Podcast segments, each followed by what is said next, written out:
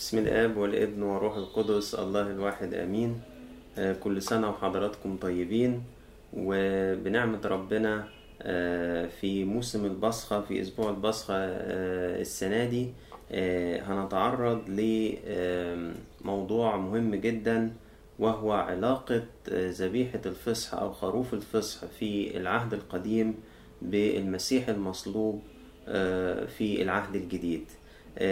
هتبقى آه، مجموعة لقاءات هنطلق عليها اسم قاله القديس كورولوس الكبير آه، اسمه سر المسيح.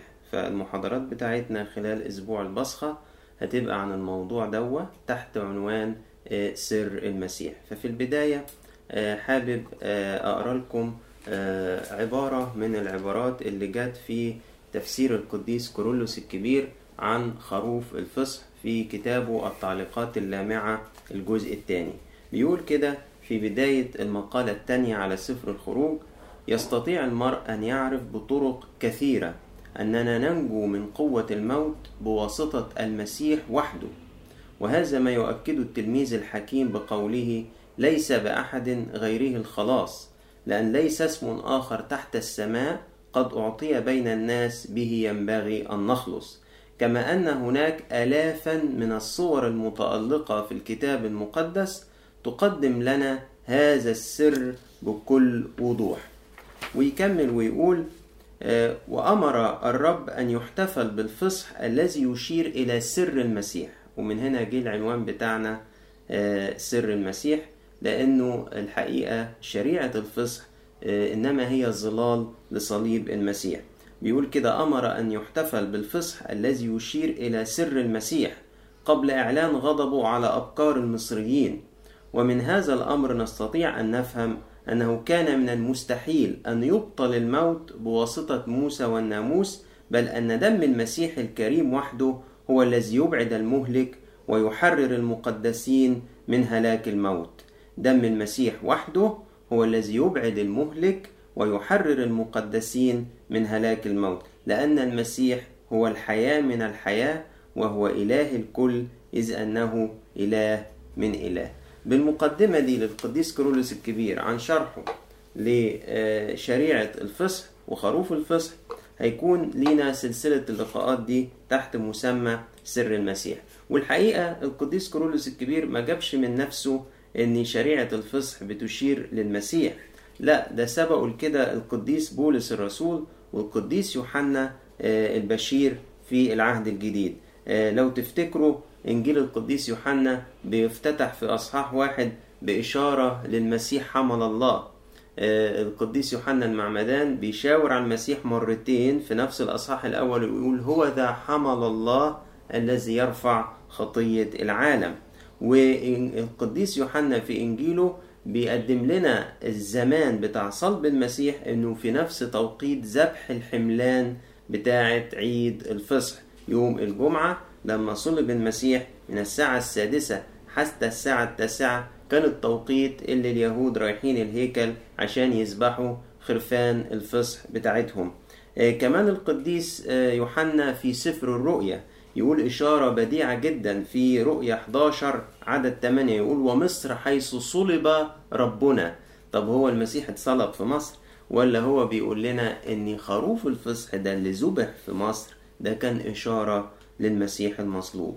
قديس بولس الرسول بيقولها صراحة في رسالته الأولى لأهل كورنثوس ويقول كده في أصحاح خمسة لأن فصحنا أيضا المسيح قد ذبح لأجلنا. فصحنا أيضا المسيح قد ذبح لأجلنا. تعالوا كده آه، نشوف آه، إيه قصة خروف الفصح وإيه قصة آه، خروج الشعب من أرض مصر. عشان نتعرض للأمر ده هنفتح مع بعض كتابنا المقدس على سفر الخروج ونشوف أصلا كانت إيه المشكلة اللي استدعت إنه يكون في شريعة فصح أو ذبح لخروف الفصح.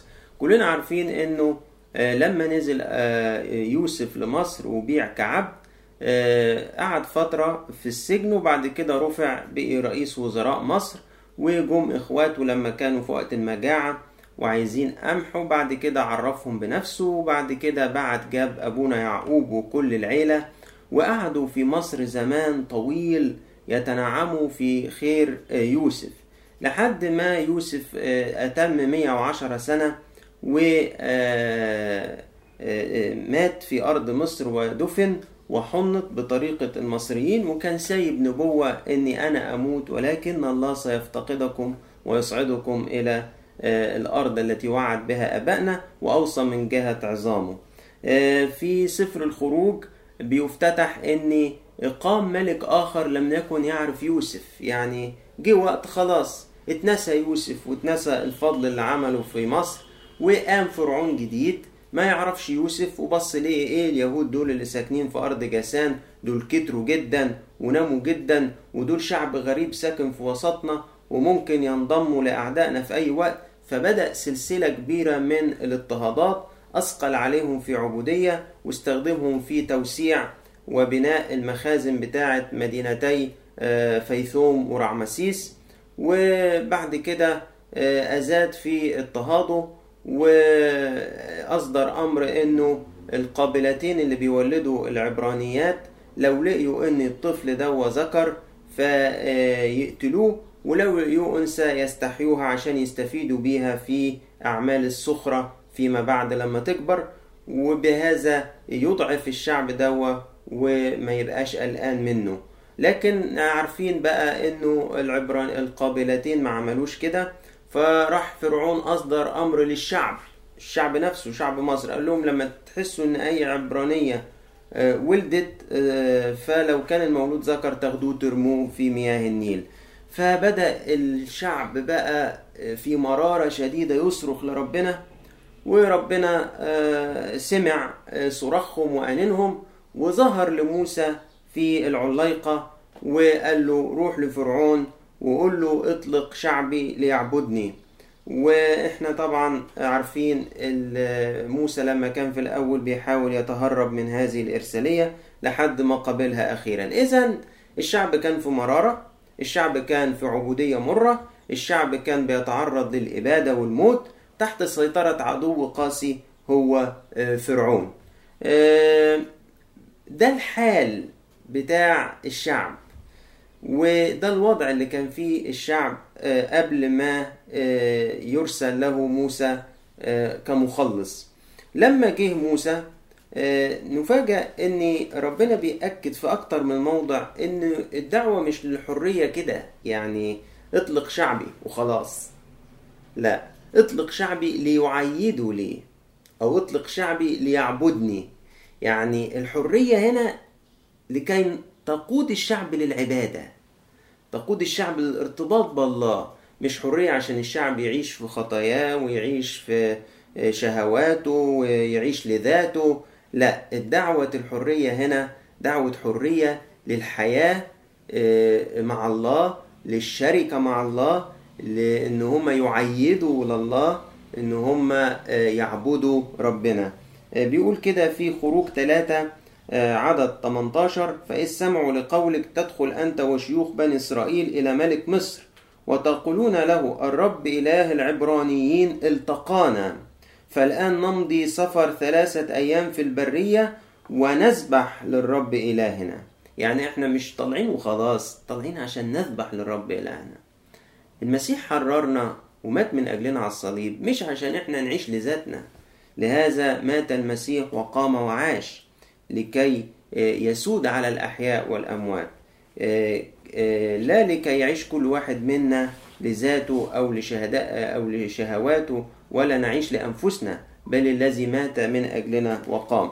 في الأصحاح الخامس أيضا لما دخلوا فعلا يقابلوا فرعون فقال لهم كده هكذا يقول الرب إله إسرائيل اطلق شعبي ليعيدوا لي في البرية. مش قالوا له اطلق الشعب وخلاص ربنا بيقول حرر الشعب. لا الحرية دي ليها هدف عشان نعيد للرب. آه يا جماعة الحرية اللي ربنا دفع تمنها على الصليب ما كانتش عشان كل واحد فينا يعيش بدماغه ويعيش حياته لنفسه. اطلق شعبي. ليه؟ ليعيدوا لي في البرية. وكلنا عارفين لما قال لهم مين إله العبرانيين ده؟ أنا لا أعرف الرب ولا أسمع كلامه ولا أطلقكم وبدأ بقى حرب شانعة بين فرعون وشعب مصر وآلهته وبين يهوى إله إسرائيل. وبدأت سلسلة من الضربات آه، عنيفة تهز أرض مصر كلها وتهز وتهدم آلهة المصريين. آه، تسع ضربات كاملة. هزت أركان مصر تماما لدرجة في الضربة التاسعة. آه، عبيد فرعون قالوا له من فضلك اطلق الشعب اطلقهم ده مصر خربت. انت مش واخد بالك إن مصر خربت. ولكن كان فرعون يقصي قلبه ويرفض آه، ويراوغ ويماطل لحين ما بقيت ضربة واحدة. ربنا قال عنها إنه بعد هذه الضربة المصريين يطردوكم طرد.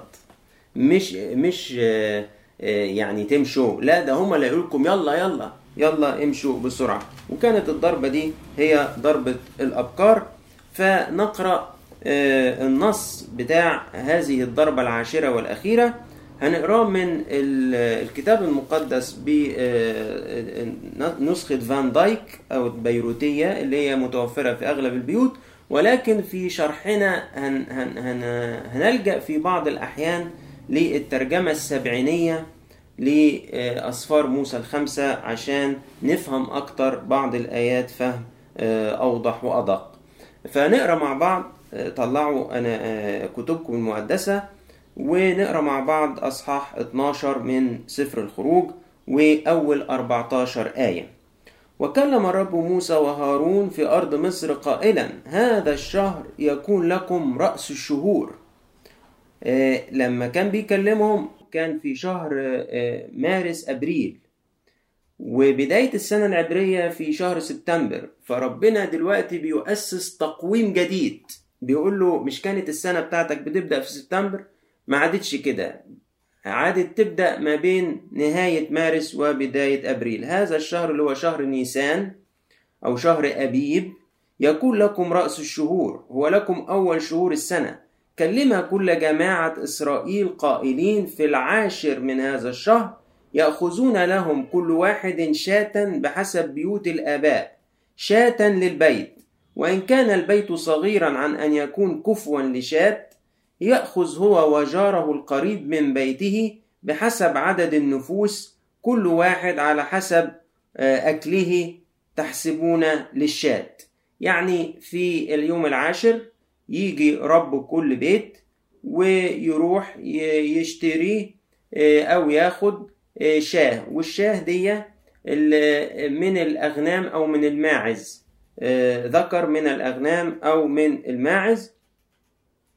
ويكون الشرط إنه بيته يقدر ياكل الخروف ده على بعضه. لو بيته عدده قليل ومش هيقدروا ياكلوا الخروف كامل يتفق مع جاره القريب منه بحسب أعداد الأسرتين ويشتركوا في خروف واحد عشان يقدروا يخلصوه هما الاتنين. تكون لكم شاة صحيحة ذكرا ابن سنة تأخذونه من الخرفان أو من المواعز. الشاة دي ذكر لغنم أو ماعز ويكون عمره سنة واحدة. ويكون عندكم تحت الحفظ إلى اليوم الرابع عشر من هذا الشهر.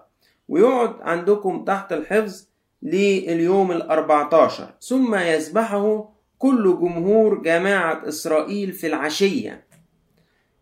يجي في وقت العشية بنهاية اليوم وبداية اليوم اللي وراه يذبحوا هذا الخروف. ويأخذون من الدم ويجعلونه على القائمتين والعتبة العليا في البيوت التي يأكلون فيها. يبقى يتاكل جوه البيت. ويأكلون اللحم تلك الليلة مشويا بالنار مع فطير.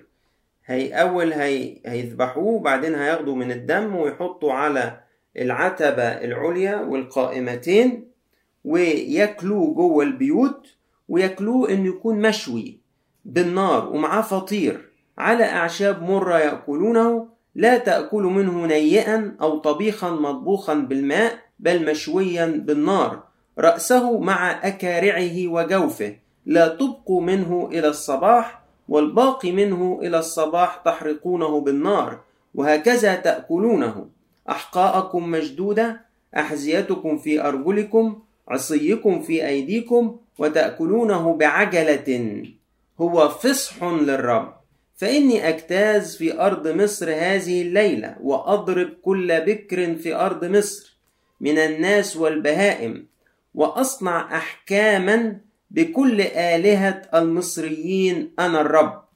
ويكون لكم الدم علامة على البيوت التي أنتم فيها فأرى الدم وأعبر عنكم. فلا يكون عليكم ضربة للهلاك حين أضرب أرض مصر. ويكون لكم هذا اليوم تذكارا فتعيدونه عيدا للرب في أجيالكم تعيدونه فريضة أبدية.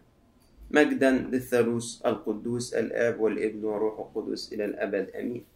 ده كان نص ال 14 آية اللي بيحكوا لنا في أصحاح 12 عن شريعة الفصح.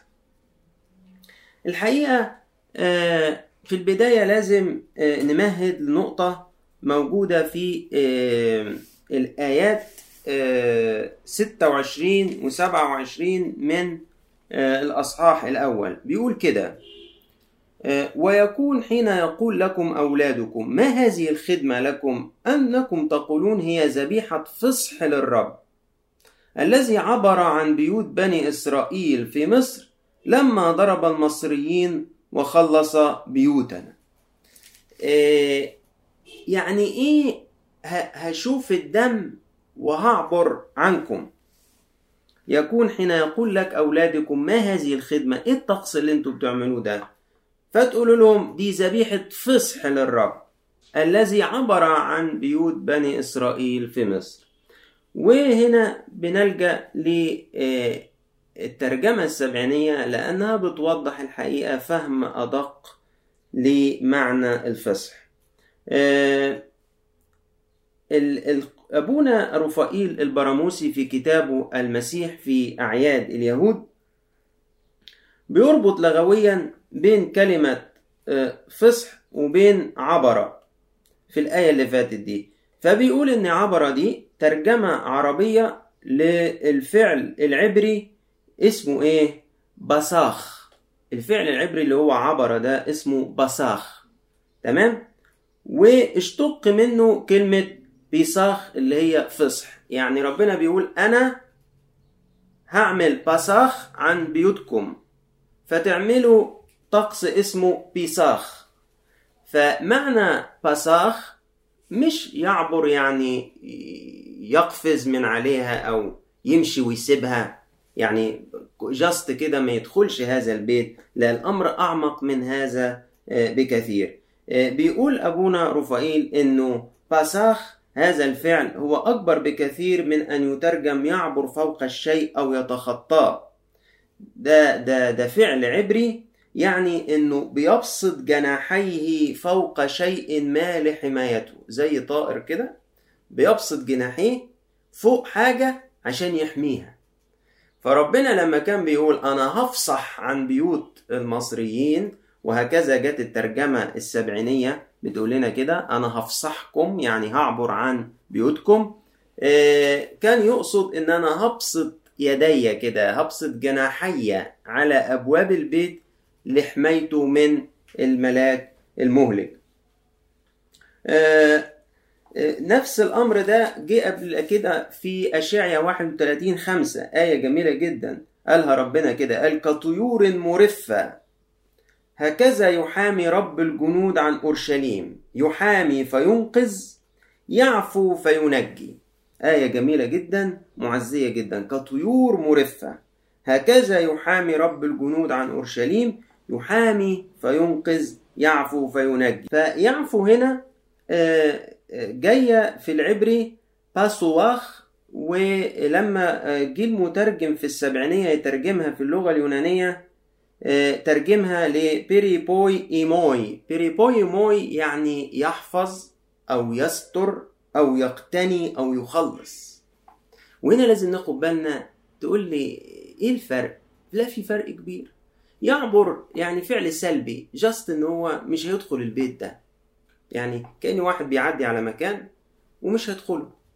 لكن لما نقول إنه هو يفصح بمعنى إنه بيستر أو يبسط جناحيه للحماية أو إنه بيحفظ أو إنه بيقتني.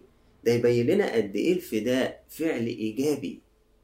مش بس إن إحنا كل الأمر إن إحنا مش هنعاقب لا صليب المسيح ستر لينا حماية لينا اقتناء لينا شراء لينا آه خلاص لينا. وده اللي آه بنقصده لما بنركز على إنه فعل عبر ترجمة آه ركيكة لفعل عبري جميل اسمه باساخ وجات منه بيساخ أي البصخة وبنقول تاني إنه معناه ستر وتخليص واقتناء وحماية.